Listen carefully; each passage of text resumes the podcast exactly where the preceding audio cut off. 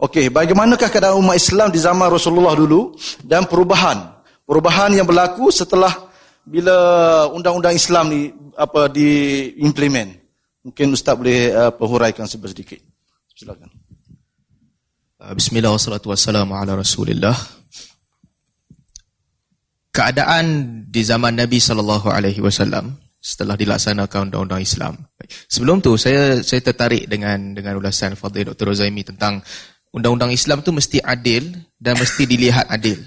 Uh, ini satu benda penting yang para ulama bagi penekanan yang serius supaya undang-undang tu dilihat adil. Sebab itulah uh, para ulama mereka berbahas siapa yang patut kena hudud. Al-Imam Syafi'i rahimahullah adalah di antara satu satu orang di antara uh, ramai di kalangan orang lain juga selain daripada Al-Imam Syafi'i yang berpegang bahawa hudud ini mesti dikenakan kepada orang Islam dan juga bukan Islam.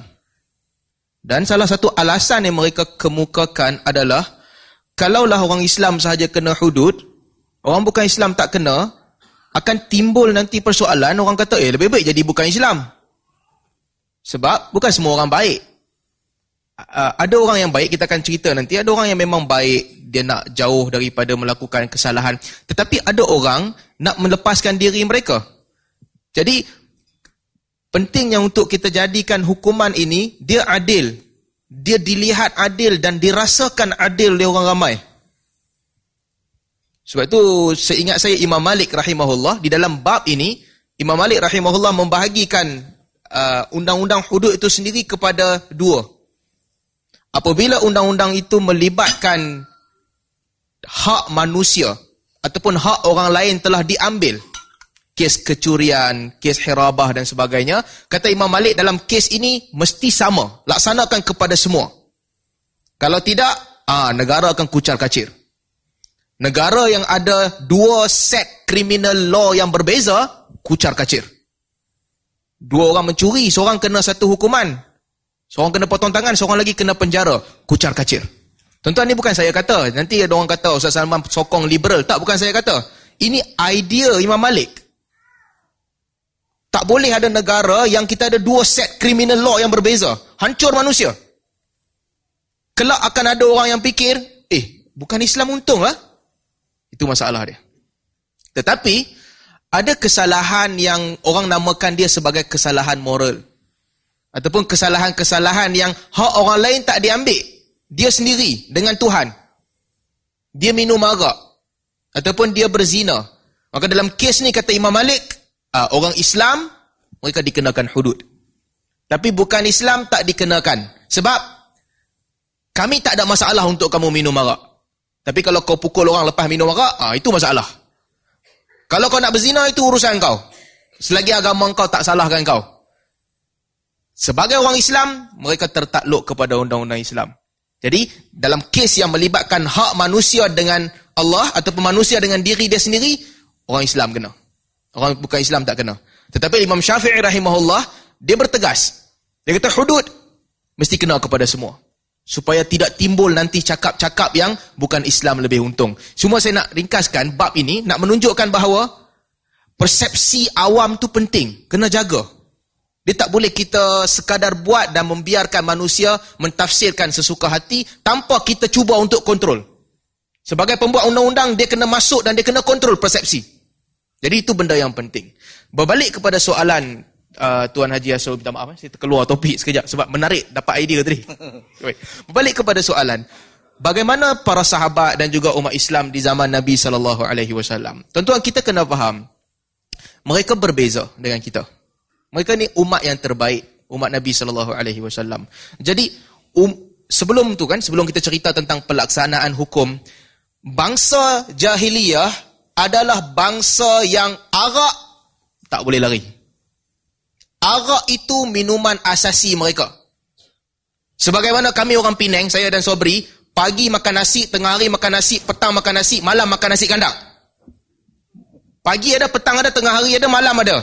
Begitu Arab jahiliah dengan Arab. Dia tak boleh pisah. Hidup dia dan mati dia. Arab ketika tu tanda seorang yang pemurah.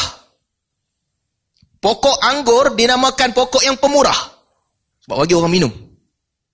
Itu kedudukan arak di zaman jahiliyah. Islam datang. Nabi sallallahu alaihi wasallam sebagaimana kita selalu sebutlah berperingkat-peringkat berperingkat-peringkat sampailah haramkan arak. Ini belum cerita pasal hudud lagi. Haramkan arak. Apabila diharamkan arak, perubahan besar berlaku kepada majoriti orang di Madinah. Bukan cerita pasal hukuman, haram sahaja. Perubahan besar berlaku. Dalam hadis riwayat Muslim, saya ingat saya, Anas bin Malik radhiyallahu anhu, dia menceritakan yang aku tengah hidang arak untuk Abu Talhah, Abu Dujana, pembesar-pembesar Ansar tengah minum. Anas bin Malik hidangkan. Fanada munadi. Dengar suara orang panggil. Datang sini dengar. Dulu kan tak ada penyimpan mohon besar nak bagi tahu esok raya, esok puasa. Tak ada gitu. Jadi apa-apa perintah Nabi, munadi lah. Orang yang keluar dia akan panggil orang. Bagi tahu. Abu Talhah bagi tahu ke Anas pergi keluar. Tengok apa cerita. Anas bin Malik radhiyallahu anhuma, Anas dan juga Abu Talhah, Anas keluar. Pergi cek. Munadi itu kata, Ala qad hurrimatil khamr. Demi sesungguhnya arak telah diharamkan. Anas balik. Balik beritahu kat Abu Talhah. Pun kata arak telah diharamkan. Semalam kalau tuan-tuan ingat Dr. Rozaimi cerita tentang ahad dan mutawatir kan? Ini ahad ke mutawatir ni kalau macam ni? Ahad ke mutawatir? Bukan mutawatir, ahad. Seorang je. Oh, baru semalam leceh macam ni. Khabar ahad. Seorang je yang cakap. Khamar telah diharamkan. Apa jadi? Abu Talha kata, pergi tuang kat jalan. Tengah nak minum ni. Abu Talhah, Abu Dujanah dan seorang lagi, saya pun tak ingat apa nama mereka, tuang kat jalan. Anas bin Malik tuang. Dan penuh longkang-longkang Madinah dengan arak. Belum lagi hukuman. Tetapi, tahrim tu sendiri, oh memberi kesan yang besar kepada para sahabat Nabi. Demikian juga dengan benda-benda lain, hukum zina dan sebagainya. Pengharaman itu sendiri telah menyentuh jiwa mereka. Mereka terkesan dan mereka tinggalkan dosa itu. Dan apabila datang hukuman selepas itu, maka hukuman ini melengkapkan proses. Ha, hukuman ini bukan permulaan, tapi melengkapkan proses. Arak telah diharamkan, arak telah ditinggalkan. Masyarakat tak ada siapa yang bergelomang dengan arak dah ketika tu. Orang rasa pelik siapa yang minum arak. Ah, datang hukuman pada ketika tu. Tuan-tuan, saya rasa sukar kalau kita nak sebat orang minum arak dalam keadaan budak-budak kita yang habis SPM kerja di kedai-kedai jual arak. Sukar. Sukar kita nak hukum orang minum arak dalam keadaan bartender dekat dekat uh, kelab-kelab dan disko banyak budak-budak Melayu. Bonsenya, bartendernya, pelayannya, banyak budak-budak Melayu. Sukar. Saya tak kata jangan ataupun tak boleh. Proses ini mesti bergerak sekali. Itu yang berlaku di zaman Nabi sallallahu alaihi wasallam. Bukan zina sahaja yang diharamkan. Bukan sahaja zina, tapi hijab, perintah hijab telah diturunkan. Kena jaga. Pergaulan mereka jaga. Perkahwinan mereka mudahkan. Zina disebat seratus kali. Dia satu package yang lengkap. Maka dengan package itu, mereka berjaya membentuk masyarakat yang Masya Allah hebat. Dengan package. Tapi dalam masa yang sama, ada orang yang terlajak. Ha? Ada orang terlajak. Apakah sahabat Nabi semua tidak dihukum? Ada orang yang terlajak dan ada orang yang dihukum. Dan yang penting juga untuk kita lihat, ada orang yang dihukum, mereka dihukum dan mereka sedar perbuatan itu dosa. Saya, hari ini kita bagi peluang pada Dr. Razai Milah, dia cerita panjang, saya pendekkan sesi saya. Cuma sebelum berhenti ni saya nak cerita tentang seorang sahabat Nabi SAW uh, Abu Mihjan Al-Thaqafi. Saya pernah cerita di Doha mungkin dulu. Abu Mihjan Al-Thaqafi, penyair yang hebat. Fighter yang hebat. Tapi peminum arak yang hebat juga. Dia ada satu masalah di mana dia tak boleh nak berhenti dengan arak ni. Dia kalah. Dia berjuang. Dia sayang Nabi. Dia pertahankan Nabi sallallahu alaihi wasallam. Di zaman Umar dia berjuang tapi arak, oi susah. Macam kita lah kan, sebahagian pakcik-pakcik tua, dia solat, dia jaga pergi masjid, rokok dia kata tak boleh. Tinggal rokok ketak tangan dia. Abu Mihjan Al-Thaqafi radhiyallahu anhu, dia tak boleh. Senang cerita, dia tak boleh. Dia minum. Tapi dia buat kebaikan. Sampai di zaman Omar radhiyallahu anhu, macam Dr. Zaimi cerita tadi lah, Omar ni dia, pemikiran Omar ni sempoi, nak kawal masyarakat. Hukum punya hukum, Abu Mihjan minum juga. Omar buang negeri. Dia dibuang negeri. Ketika itu berlaku perang Qadisiyah. Berlaku perang Qadisiyah di bawah pimpinan Sa'ad bin Abi Waqqas, saya ingat saya, Abu Mehjan dia tak tahan. Dia kata aku tak boleh tahan. Dia mesti kena pergi perang juga.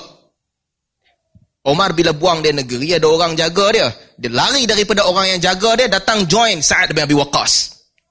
Join dalam tentera Qadisiyah. Aku kena lawan, tak boleh. Dia terketak, tak boleh. Apa orang pergi perang, aku kena buang negeri. Ini beza mukmin dengan munafik. Munafik nak lari. Tapi mukmin tak boleh. Ya dia bersalah, ya dia minum arak, ya dia dihukum, tapi panggilan jihad bila datang, oh dia tak boleh terkecuali. Dia pergi juga. Bila sampai Abu Muhajjan Al-Saqafi, Omar lebih bijak menghidu dia.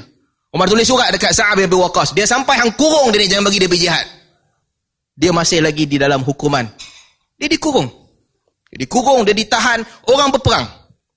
Bila peperangan tu dalam sebahagian riwayat disebutkan orang umat Islam ni hampir-hampir nak tewas teruk ketika itu. Kena serang dan sebagainya. Sa'ad bin Abi Waqqas pada ketika itu dia sendiri pun tak pergi perang sebab dia sakit. Dia duk tengoklah tengok bagaimana keadaan tentera meninjau mereka. Abu Mihjan tak tahan. Dia apabila hidu bau jihad apabila dengar suara jihad dia tak boleh tahan. Aku kena pergi perang juga.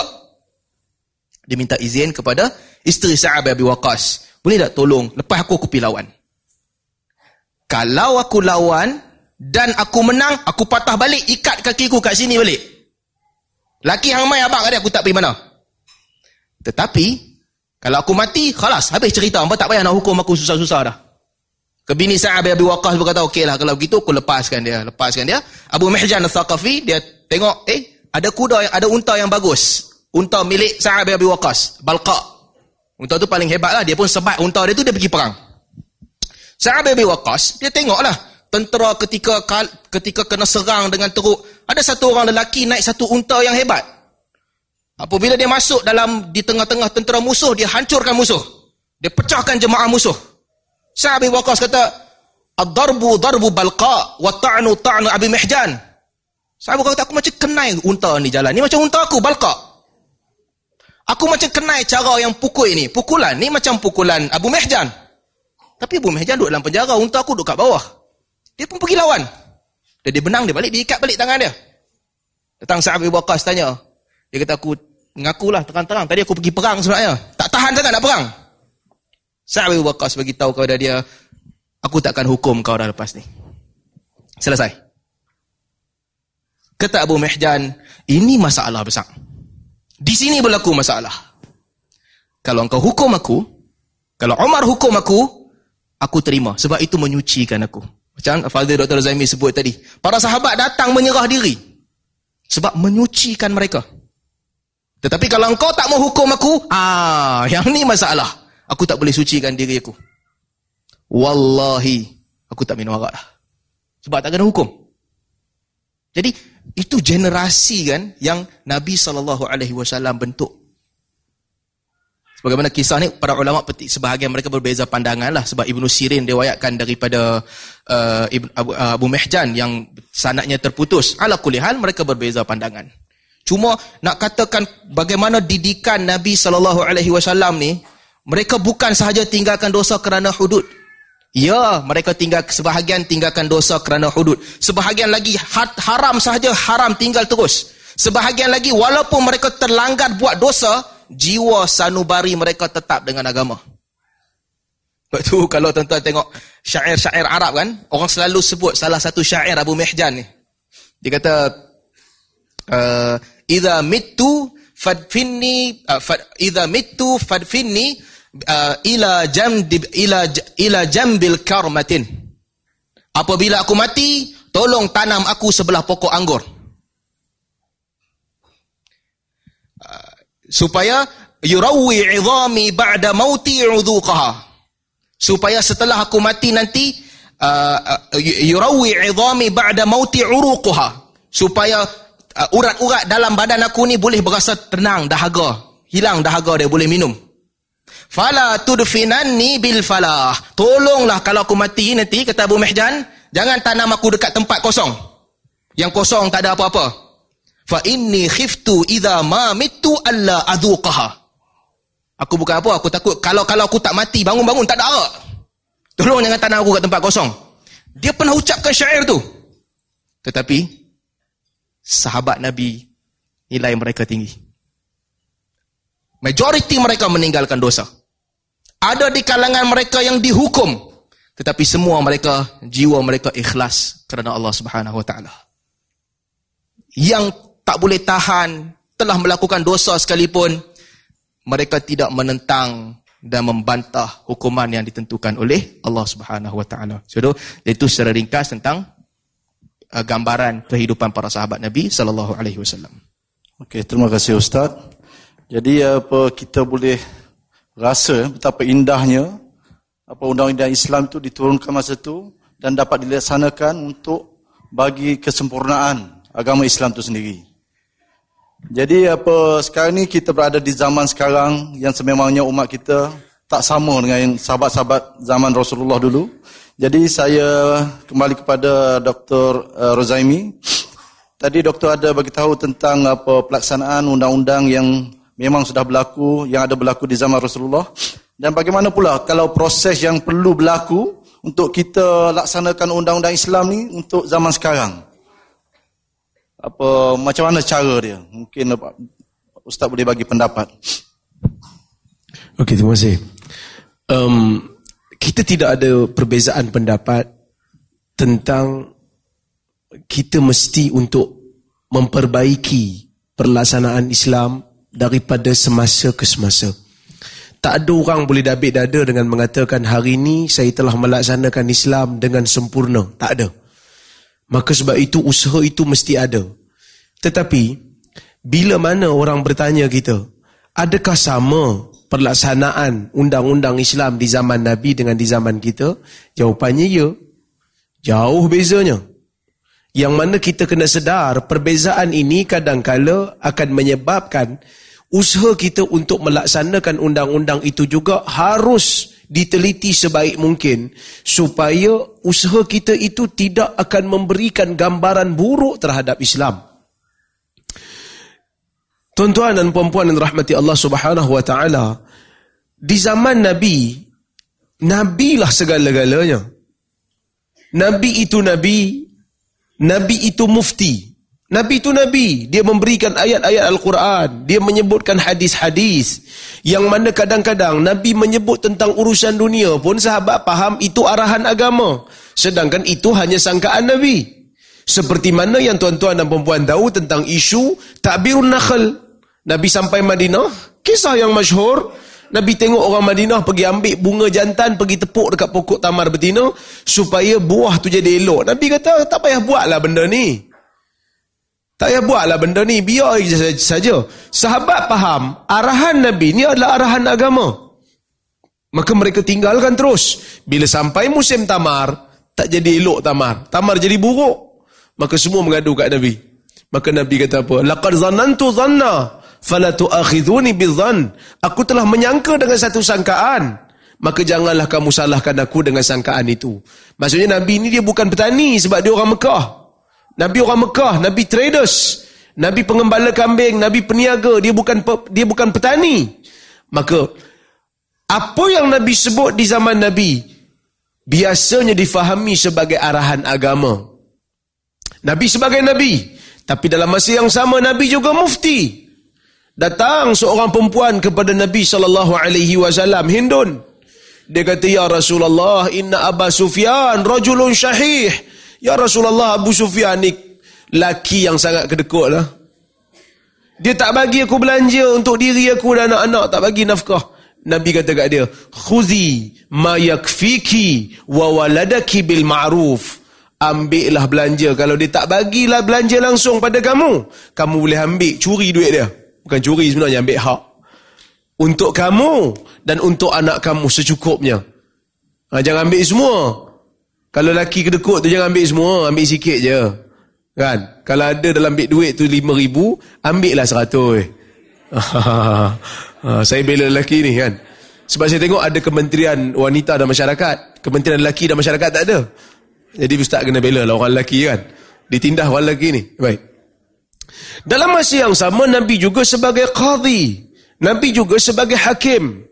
Bila orang ada, bila orang ada masalah, orang akan datang jumpa dengan Nabi dan Nabi sendiri akan memberikan hukuman. Dan hukuman Nabi ni Allah Ta'ala sendiri sebut Fala wa rabbika la yu'minuna hatta yuhakimuka fi masyajara bainahum Tidak wahai Muhammad demi Tuhanmu Mereka tidak akan beriman kepada kamu dengan sebenar-benar iman Sehingga mereka menjadikan kamu sebagai hakim Untuk memutuskan sesuatu yang mereka bertelagah tentangnya summa la yajidu fi anfusihim harajan mimma qadait wa yusallimu taslima. Setelah kamu memberikan hukum nak membuktikan keimanan mereka kepada kamu dengan sebenar-benar iman mereka akan terima dengan hati yang terbuka dan mereka terima dengan sebenar-benar terima hukuman kamu. Maka nabi itu qadhi. Maka di zaman nabi ini tidak ada lagi idea tentang faslus sultat. Tidak ada idea tentang pengasingan kuasa. Nabi itu nabi dalam masa yang sama Nabi itu mufti. Dalam masa yang sama Nabi itu juga qadhi. Dalam masa yang sama Nabi itu juga general perang. Pengasingan kuasa tidak berlaku. Kenapa? Kerana yang menjadi pemimpin pada masa itu adalah satu orang tokoh yang diterima oleh semua sebagai wakil Allah Azza wa Jal yang bersifat maksum. Semua orang terima. Bahkan menerima keputusan Nabi itu merupakan tanda keimanan. Bila kita masuk pada zaman Umar, Umar mula buat pengasingan kuasa. Tak campur dah. Yang hakim-hakim saja, Umar melantik syuraih. Yang jaga baitul mal, jaga baitul mal saja.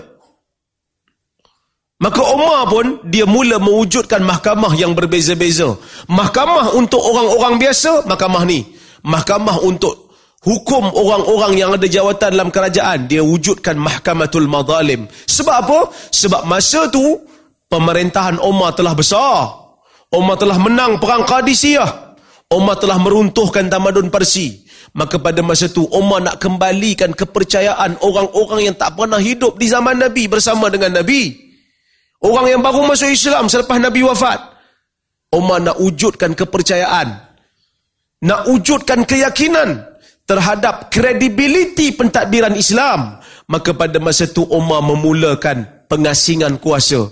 Umar menjadi pentadbir Amirul Mukminin. Kemudian Umar pisahkan kehakiman daripada daripada kuasa dia. Asingkan terus. Dan benda ni berlaku di zaman kita. Bukan kerana kita nak berbeza daripada Nabi tetapi suasana zaman telah menyebabkan kita perlu untuk melaksanakan perkara ni Tu yang pertama. Beza kita dengan zaman Nabi ni. Perlu juga kadang-kadang kita buat sesuatu yang sedikit berbeza tetapi semangatnya sama. Iaitu roh keadilan perlu ada. Baik. Yang kedua, di zaman Nabi ni, bahkan zaman Khulafa ar-Rashidin, dia tidak ada taknin al-uqubat. Dia tak ada taknin. Taknin ni maksudnya mengaktakan undang-undang ataupun mengenekmenkan undang-undang. Zaman Nabi tu orang datang kat dia, dia selesaikan kes gitu saja. Orang datang kepada Umar. Dalam satu kes, Umar memberikan satu hukum. Pada tahun akan datang, Umar memberikan hukum yang pada kes yang sama dengan hukuman yang berbeza bila ada hadis datang pada dia. Maka pada masa itu, orang tanya apa siapa tahun lepas lain, tahun ni lain. Umar kata, Haza ala ma qadaina wa haza ala ma naqdi. Yang tu, yang dulu-dulu punya hal yang sekarang sekarang punya hal. Perkara ni tak boleh buat di di tempat kita sekarang. Hakim tak boleh ikut suka-suka. Dia terikat dengan dengan enactment dan akta. Maka sebab itu proses nak meletakkan undang-undang ni perlu diteliti betul-betul supaya kerana nak pindah nanti susah. Nak pindah nanti perlu sokongan daripada wakil rakyat. Maka sebab itu sebelum kita nak meluluskan apa-apa, pastikan betul-betul dulu dia tidak memberikan mudarat yang besar pada Islam. Saya suka dengan idea Syekh Abdullah bin Bayyah, seorang ulama tokoh maqasid di zaman ini yang namanya makin makin masyhur sekarang ini dengan tulisan-tulisan maqasid, dia berkata, kita tidak ada khilaf di kalangan uh, antara kita berkaitan dengan wajibnya untuk melaksanakan hudud tu tak ada masalah. Tapi masalah kita ialah dia dalam agama ni pertama nak memahami dalil. Tu pertama. Yang kedua, bagaimana nak mengimplementasikan dalil itu di lapangan. Ini juga disebut oleh Ibn Qayyim. Dia kata fiqh itu ada dua. Fiqh itu ada dua. Yang pertama fiqhun nusus, yang kedua fiqhul waqi'. Yang pertama fiqh terhadap nas, fiqh terhadap dalil, dalil syarak. Yang kedua fiqh terhadap suasana keadaan. Bagaimana kita nak meletakkan hukum tu supaya bila diletakkan pada satu masa dia akan memberikan manfaat. Dia akan memberikan manfaat kepada umat. Maka Syekh bin Bayah kata, terdapat beberapa dalil yang menunjukkan Nabi saw Uh, minta supaya ditangguhkan hudud tak dipotong tangan pencuri bila perang. La tuqta'ul aidi fil ghazu jangan dipotong tangan pencuri waktu perang. Sebab apa? Sebab nabi bimbang orang yang mencuri itu bila telah dilaksanakan hukuman dia geram dengan kerajaan Islam. Dia terus pergi join kerajaan yang memusuhi Islam maka dia akan membocorkan rahsia kerajaan Islam. Maka bahaya untuk Islam itu sendiri. Amar Ibn Khattab radhiyallahu anhu, dia pernah juga menangguhkan hukuman hudud bila berlakunya waktu kelaparan, amul maja'ah, waktu lapar yang teramat sangat. Ini yang Ustaz Salman sebut tadi ni. Hudud, dia bukan datang satu-satu dia saja. Dia datang satu package. Zina itu wajar untuk disebat seratus sebatan bila bila mana orang mudah untuk kahwin.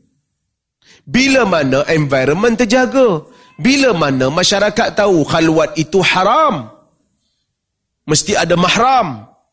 Bila suasana itu telah terkawal, tiba-tiba ada orang berzina, maka layak orang berzina itu untuk dihukum. Sebelum kita berbicara tentang hukuman, kata Abdullah bin Bayyah, fikir dulu tentang akibat yang datang daripada hukuman yang bakal kita nak laksanakan itu. Fikirkan tentang itu dulu. Dia kata. Kita berdepan dengan suasana Islamofobia. Orang takut dengan Islam sekarang ni. Bahkan sebut perkataan jihad pun dah jadi masalah. Jihad nampak macam jahat. Sedangkan jihad itu sangat mulia kan? Maka dia mencadangkan supaya diadakan hiwar daim, diadakan dialog yang berterusan nak bagi orang faham supaya orang boleh wujudkan suasana yang disebut sebagai kondusif. Rakyat cukup makan. Bantuan sampai kepada rakyat. Maka pada ketika itu bila ada orang mencuri, wajarlah dia dipotong tangan. Umar tak potong tangan waktu tahun kemarau. Kerana tahun tu tahun lapar orang mencuri sebab orang nak makan. Hari ini kita tengok orang mencuri kadang-kadang sebab nak bagi anak dia minum susu.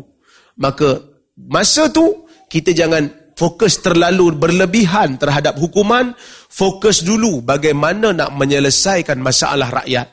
Maka sebab itu Nabi sampai kat Madinah, Nabi tak cerita pasal hukum hakam dulu. Hukum-hukum nak hukum orang dulu. Masa sampai kat Madinah Nabi kata apa? Afshus salam wa at'imu ta'am wa sallu wan nasu niyam. Nabi kata, sebarkan salam, berikan makan, Salatlah kamu dalam keadaan manusia. Manusia sedang tidur. Tadkhulul jannata bisalam. Kamu akan masuk syurga dalam keadaan selamat. Maka, Nabi sampai ke Madinah, Nabi wujudkan dulu suasana yang memungkinkan orang untuk hidup selesa dan tidak boleh untuk diterima sebagai alasan untuk orang buat jenayah. Maka barulah hukum-hukuman untuk hukum orang yang bersalah itu wajar untuk kita fokuskan. Maka sebab itu kita tengok gerakan-gerakan Islam dalam dunia ni. Gerakan-gerakan Islam daripada gerakan mana-mana pun Tunisnya, di Mesirnya gerakan Islam, di Turkinya mereka tak bercerita sangat tentang hukum lagi. Mereka bercerita dulu bagaimana nak nak bagi rakyat rasa rahmat duduk di bawah pemerintahan Islam. Ni bab buang sampah pun orang tak berapa nak faham lagi. Bab buang sampah pun orang masih tak berdisiplin lagi. Makan pun tak cukup lagi. Tapi kita terlalu fokus kepada kepada hukum. Bukan salah. Boleh bagi penjelasan. Boleh bagi penerangan. Tapi jangan hanya fokus tang itu saja. Seolah-olah macam Islam ni nak hukum orang saja. Islam ini juga memberikan harapan. Tadi khutbah Jumaat saya. Saya sebut, Islam memberikan harapan. Cerita pasal hudud. Dalam masa yang sama, cerita pasal taubat. Bukan semua kesalahan itu perlu dihukum dengan hukuman. Kadang-kadang dosa boleh dihukum, uh, dosa boleh dihapuskan dengan taubat. Demikian disebut oleh para ulama. Bukan semua orang wajib untuk serahkan diri. Terutama kalau dosa itu dosa peribadi. Dia boleh taubat seorang-seorang dia. Maka kita kena seimbangkan cara untuk kita berbicara tentang Islam. Jangan terlalu fokus kepada hukuman semata-mata sampai kita mengabaikan benda-benda lain. Begitu juga bila kita nak cerita pasal undang-undang ni, jangan lupa untuk cerita matlamat yang ada yang lebih besar di sebalik pelaksanaan hukuman. Kadang-kadang kita hanya cerita bab hukum, potong tangan, salib, bunuh, tapi kita lupa sebenarnya hikmah di sebalik itu ialah nak nak bagi negara jadi selesa, nak bagi negara jadi aman, nak bagi negara jadi orang takut nak buat jenayah. Sepatutnya kita fokus yang tu dulu. Bila kami memerintah contohnya, bila Islam memerintah negara, Islam akan bela orang miskin. Maka orang kafir dengar pun, uish, bagus juga Islam ni. Jadi tak bengih lah. Bila mereka tahu ini agenda utama, maka bila mana agenda utama itu telah dicapai, tidak jadi masalah untuk menghukum orang yang merosakkan environment yang telah Islam letakkan, yang telah Islam bina dengan baik. Jadi kena seimbang. Ada perbezaan antara zaman kita dengan zaman Nabi, tetapi perbezaan itu kadang-kadang diperlukan untuk kita jaga nama baik Islam. Wallahu subhanahu wa ta'ala ala. Okey, terima kasih Ustaz. Ya, kita faham apa apa yang penting adalah roh roh keadilan itu sendiri kena diterapkan sama ada dulu ataupun sekarang itu yang paling penting untuk bila kita nak buat undang-undang Islam ni kena adil. Okey, uh, berbalik kepada Ustaz Salman. Uh, bagaimanakah Islam menerapkan uh, unsur pendidikan? Okey, pendidikan dalam pelaksanaan undang-undang Islam dan sejauh mana unsur pendidikan itu masih menjadi keutamaan dalam uh, kerangka pelaksanaan undang-undang Islam sekarang masa kini? Silakan. Bismillah, Alhamdulillah. Uh, macam mana Islam menerapkan unsur pendidikan dan macam mana pula unsur pendidikan tu uh, menjadi keutamaan zaman sekarang ni kan. Saya okey, pertama sekali untuk mendidik orang kena faham dulu. Eh, pertama sekali kefahaman tu dia dia perlu faham sebelum dia mendapat uh, pendidikan. Dia kena faham kemudian kita boleh didik orang tu. Dan kalau kita lihat balik kan apabila Nabi sallallahu alaihi wasallam melaksanakan hukuman uh, hukuman hudud mereka faham pada ketika tu. Mereka faham yang ada satu maksud besar di sebalik pelaksanaan hukuman ni. Jadi sebelum didik tu dia kena faham dulu.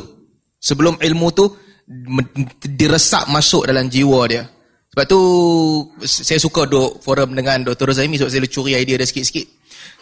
Tadi Dr. Zaimi cerita tentang cerita Hindun kan? Hind dengan suami dia Abu Sufyan. So saya nak sambung cerita tu je lah. Senang kerja saya hari ni.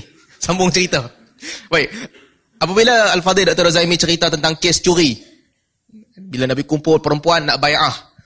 Jangan syirikkan Allah. Okey, jangan syirikkan Allah. Apabila masuk bab jangan curi. Hindun kata laki aku kedekut macam mana? Fatwa Dr. Zaimi tadi lah. Kalau 5 ribu boleh ceri, boleh ceri 100. Yang ketiga pula. Uh, wala yaznin. Jangan berzina. Hindun kata, hal taznil hurrah, eh, perempuan yang ada kedudukan berzina ke? Nampak tak?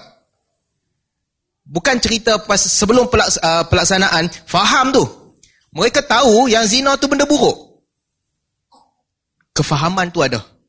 Jadi, apabila mereka tahu zina tu benda buruk, pelaksanaan hukum yang datang selepas tu, sekadar melengkapkan kefahaman yang ada pada mereka. Kefahaman tu wujud daripada awal. Dalam kes arak, sama juga. Ya, bangsa Arab jahiliah mementingkan arak, mencintai arak. Tetapi mereka juga tahu yang arak ni memberi kesan yang buruk pada mereka. Walaupun mereka suka arak. Sebab tu, uh, Qais bin Asim dalam dalam syair dia, dia sebut, Ra'aitu khamra, ra'aitu khamra salihah, Wa fiha khisalun tufsidu rajul al-halima.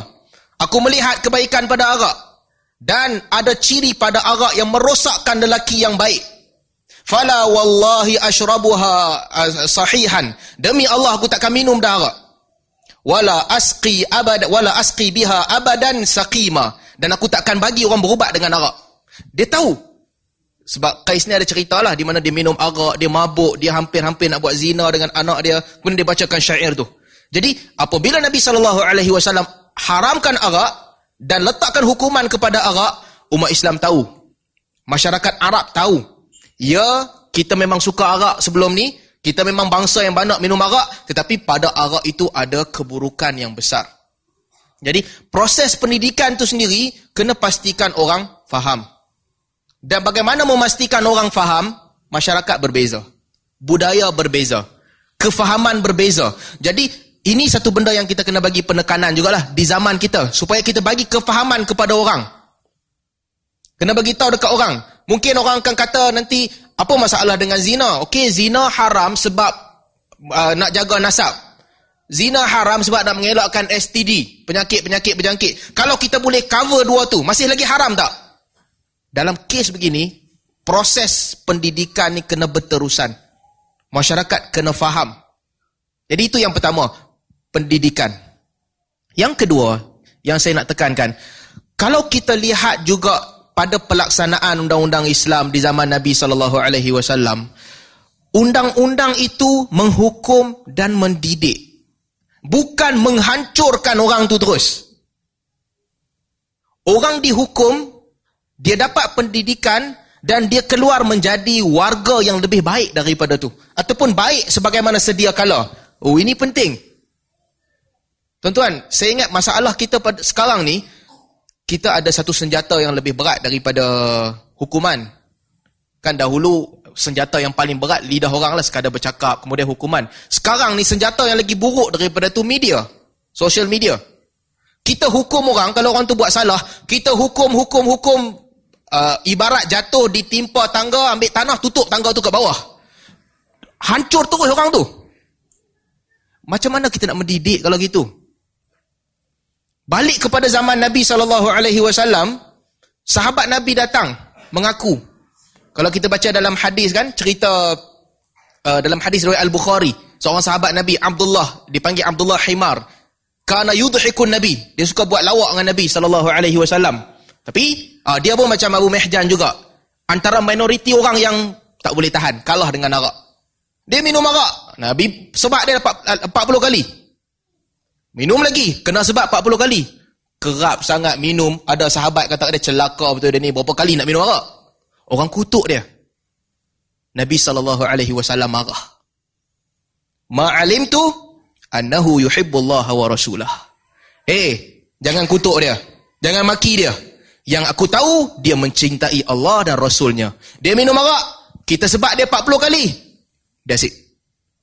Itu je. Kamu jangan melampau lebih daripada tu. Jadi, ini benda penting. Orang tu tak dijatuhkan terus. Kalau kita baca penyair Nabi SAW kan, tiga orang penyair Nabi yang hebat. Satu, Abdullah bin Rawahah. Abdullah bin Rawahah, dia ni penyair yang syair dia syair perang menaikkan semangat orang. Sekali tu bila Quraisy buat buat kutuk-kutuk orang Islam, Nabi kata panggil Abdullah bin Rawahah. Panggil dia. Dia bagi syair. Tapi syair dia tak boleh nak kalahkan syair Quraisy. Sebab Quraisy bahasa lembut, bahasa mendalam, maki hamunnya cukup dalam dan tajam. Abdullah bin Rawahah dia kiasan dia tak setinggi tu. Dia tak boleh tak boleh nak makan cekak. Orang Penang kata tak boleh makan cekak. Quraisy hebat lagi. Nabi kita panggil uh, Ka'ab bin Malik. Ka'ab kan yang cerita perang tabuk. Panggil Ka'ab bin Malik. Ka'ab bin Malik datang. Ka'ab bin Malik pun cuba juga. Tak boleh.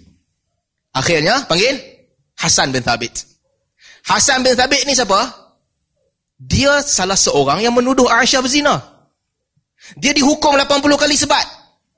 Tapi apakah Nabi buang dia ke jalan? Tak. Bila sampai satu tahap, tak ada kepara, kepakaran orang lain. Abdullah bin Rawaha give up. Uh, Ka'ab bin Malik give up. Datang Hasan bin Sabit. Nabi panggil dia. Tolong buat settle saat Quraisy ni. Jahat sangat mulut. Hasan bin Sabit ketika tu dia datang dalam dalam riwayat Muslim disebutkan. Dia kata sekarang tiba masanya satu ekor singa akan pukul mereka dengan ekor singa tu. Kemudian dia kata aku akan hantam mereka. Bila dia datang Nabi kata sabar sabar sabar relax. Jangan kutuk Quraisy teruk sangat. Aku pun Quraisy juga.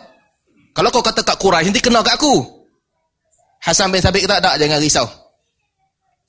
Uh, aku akan keluarkan kau daripada Quraisy kama tusallu sya'ra min al uh, min at-tahin sebagaimana rambut ditarik daripada tepung. Aku maki depa engkau tak kenal Nabi. Maka dia bacakan syair. Bacakan syair, hentam mereka. Kalau dia panjanglah syair dia yang dicerita tentang masuk perang, bagaimana kebaculan Quraisy akan lawan sampailah satu sepat tu yang saya suka ni. Dia sebut tulatimuhunna bil khumurin nisa. Akan datang satu masa kami masuk, kami hancurkan Quraisy, ketika itu lelaki Quraisy akan lari hilang. Yang tinggal hanyalah perempuan-perempuan Quraisy boleh pukul unta kami dengan tudung mereka aja. Oh, berjadi. Orang yang pernah dihukum hudud. Tapi bila sampai kepakaran dia, datang. Ini kepakaran kau. Jadi, Nabi tak hancurkan dan Nabi tak hilangkan orang tu. Bila buka kota Mekah. Lari laki-laki kat Mekah. Hilang. Hanya tinggal perempuan-perempuan Mekah dengan kain kerudung mereka. Nabi panggil Abu Bakar. Mai sini, Sat. Ingat lagi tak dulu Hasan bin Sabit kata apa? Abu Bakar kata ingat. Tulatimuhunna bil khumurin nisa. Pada hari yang lari hilang semua laki, yang tinggal hanyalah perempuan yang boleh pukul unta kami dengan kain kerudung mereka. Betul yang macam dia kata. Nilai manusia tu, Islam tak hilangkan. Meskipun dia pernah dihukum. Ketika Hasan bin Thabit ketika dia dah tua, dia dah buta, dia pergi duduk dekat dengan Aisyah radhiyallahu anha bacakan puji-pujian kepada Aisyah. Orang kata macam mana Aisyah boleh benarkan dia mai puji Aisyah sedangkan dia ni dulu yang kutuk Aisyah yang sebarkan fitnah? Aisyah kata macam mana aku tak benarkan dia? Kerana uh, kana yunafihu anin nabi sallallahu alaihi wasallam. Dulu dia ni menghembuskan membuang kekotoran daripada nabi sallallahu alaihi wasallam dalam sebahagian hadis Nabi sallallahu alaihi wasallam sebut Ruhul Qudus akan sentiasa bersama dengan dia selagi dia mempertahankan Nabi sallallahu alaihi wasallam. Saya nak sebutkan yang aspek pendidikan penting dalam hudud ni, poin yang kedua ni hukuman tidak menghancurkan orang. Hukuman itu sekadar hukuman dan jati diri orang tu tetap kuat. Abdullah Himar kita ada cerita. Hasan bin Sabit juga kita ada cerita. Ma'iz bin Malik macam Al-Fadhil Dr. Zaimi sebut. Setelah kematian dia, Nabi puji dia. Setelah dia dihukum hudud. Meskipun dia dah mati. Kerana itu benda penting yang Nabi SAW tekankan.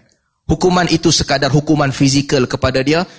Dia sendiri, kebaikan dia mungkin ada dan kita mungkin perlukan dia, kita bagi ruang pada dia zaman sekarang kalau kita lihat, saya nampak menjadi masalah kita seolah-olah hukuman itu terlalu berat kepada orang. Bukan sekadar orang itu dihukum, tetapi dengan benda-benda lain lagi di atas daripada hukuman fizikal.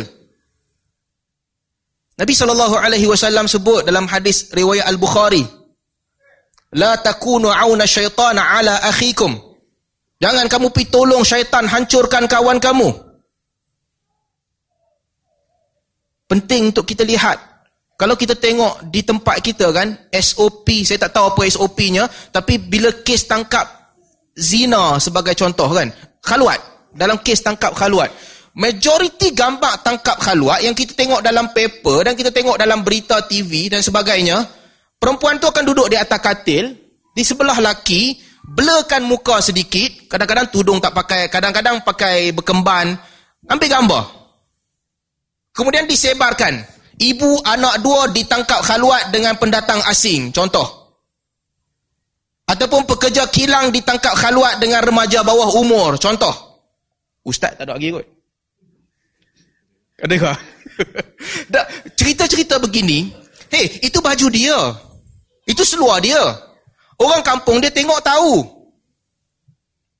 Oh, Joyah ni lah yang kena tangkap khaluat semalam.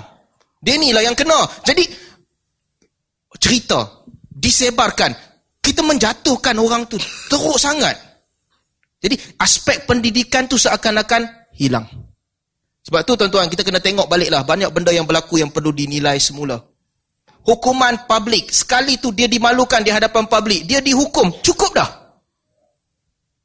Tapi aspek itu seolah-olah hilang pada pelaksanaan hari ini. Aspek itu hilang. Seolah-olah orang tu bila dihukum, hukumannya melampau-lampau. Mungkin itu juga antara sebab yang menjadikan kita lahirkan generasi yang berbeza dengan generasi yang telah dibentuk oleh Nabi sallallahu alaihi wasallam. Dalam kes-kes zina dan sebagainya itu jadi saya ingat ringkasnya begitulah yang saya nak sebutkan, saya ulang balik dua poin yang penting. Satu kena faham. Sebelum kesedaran itu datang, mereka kena faham. Mereka tahu yang zina itu teruk. Mereka tahu yang minum arak ni uh, memberi kesan yang buruk. Mereka tahu. Dan yang kedua, hukuman bukan untuk menjatuhkan individu. Tetapi hukuman itu, ini salah engkau, aku hukum engkau. Lepas tu kau datang balik, kau sebahagian daripada aku. Itu konsep hukuman dalam Islam. Wallahu a'lam.